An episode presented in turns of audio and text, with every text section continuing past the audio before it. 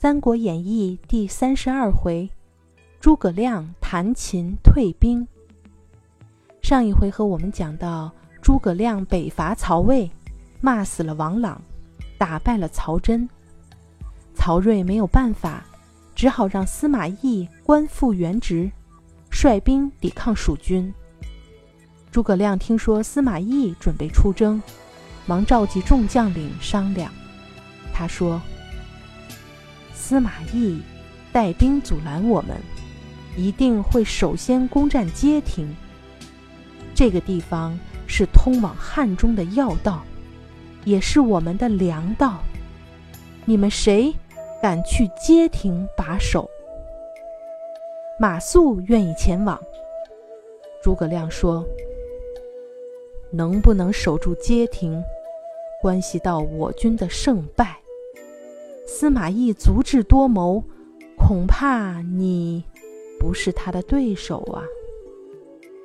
马谡听了很不服气，立下了军令状。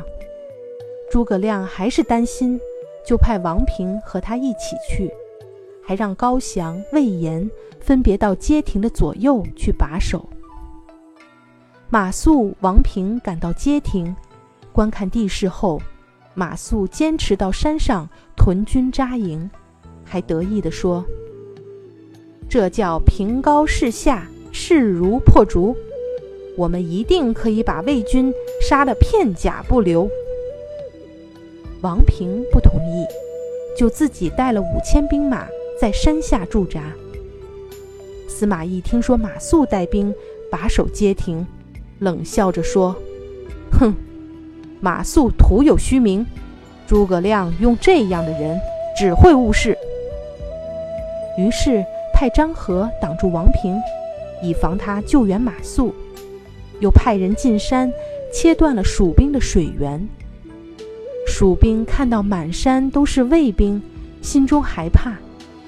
马谡一再下令，也没有人敢往下冲。马谡无奈。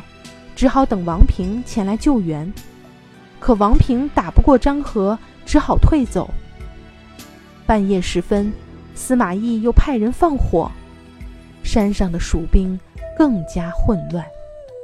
马谡只好带兵往下逃。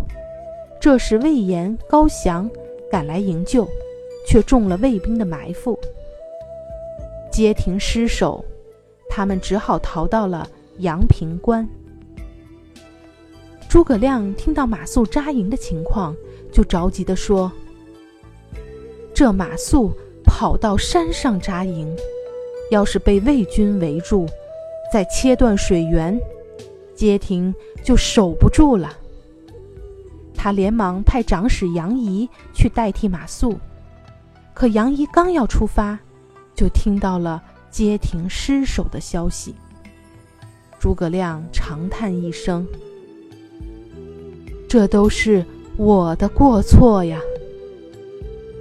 他吩咐关兴、张苞在武功山的小路埋伏，看到魏兵就擂鼓呐喊，让魏兵疑神疑鬼，自己退去。马岱、姜维断后，差遣心腹安排天水、南安、安定三郡的官吏和军民撤到了汉中。安排完毕后。诸葛亮亲自带领五千兵马到西城县搬运粮草。诸葛亮刚到西城县，就听说司马懿带了十五万大军杀过来。这时他身边只有一群文官和两千多名士兵，城里的官员们惊慌失色，都变了脸色。诸葛亮登上城楼。发现远方尘土飞扬，魏军已经杀来了。他命手下人藏取魏蜀军的旗帜，所有的士兵都躲起来，又让几十个蜀兵扮成老百姓，到城门口打扫街道，然后又让小童把一张古琴抬到了城楼上，自己坐在栏杆边焚香操琴。司马懿看到西城县城门大开，几个百姓在旁若无人的扫地，诸葛亮悠然自得地弹着琴，身边只有两个童子。他心里疑惑，想：诸葛亮为人谨慎，从来不肯冒险。他现在大开城门，里面一定有伏兵。于是下令全军撤退。刚退到武功山小路，关兴、张苞就令人擂鼓呐喊。卫兵不知道究竟来了多少蜀兵，于是丢丢盔弃甲，乱哄哄的逃跑了。这个回合的故事讲完了，马谡丢失了街亭，造成严重的后果，使诸葛亮第一次北伐失败了。这也给诸葛亮。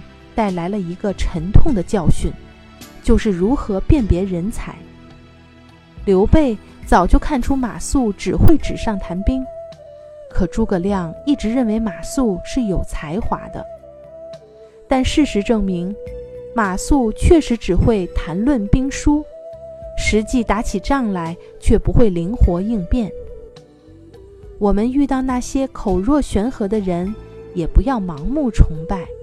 应该仔细分辨他们是不是真的有才华。